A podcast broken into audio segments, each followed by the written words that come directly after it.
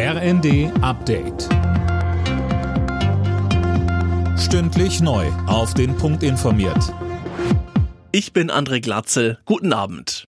Nach der Einigung auf milliardenschwere EU-Hilfen für die Ukraine hat Kanzler Scholz von einer guten Botschaft gesprochen. Ungarn hatte seine Blockadehaltung nach Wochen aufgegeben und so die Auszahlung von 50 Milliarden Euro in den kommenden Jahren ermöglicht. Das Geld soll an die ukrainische Wirtschaft gehen.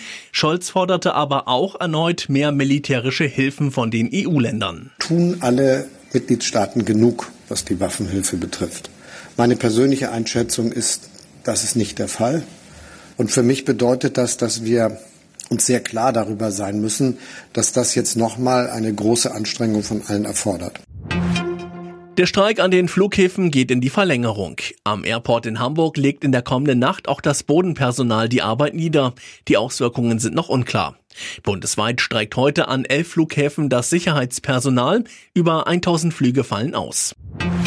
Nach dem Bekanntwerden des Geheimtreffens von Rechtsextremisten und AfD-Politikern verliert die Partei in Umfragen weiter.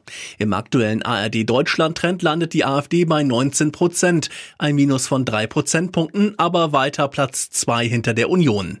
Eine knappe Mehrheit spricht sich gegen ein Parteiverbot aus.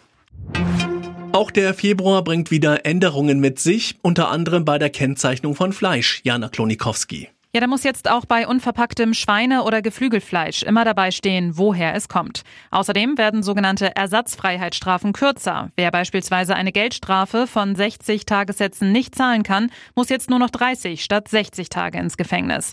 Außerdem führen mehr als 40 Unternehmen ab sofort testweise eine Vier-Tage-Woche bei gleicher Bezahlung ein. Und wir haben wieder Schaltjahr und damit können alle, die am 29. Februar geboren sind, auch wieder direkt am Geburtstag feiern.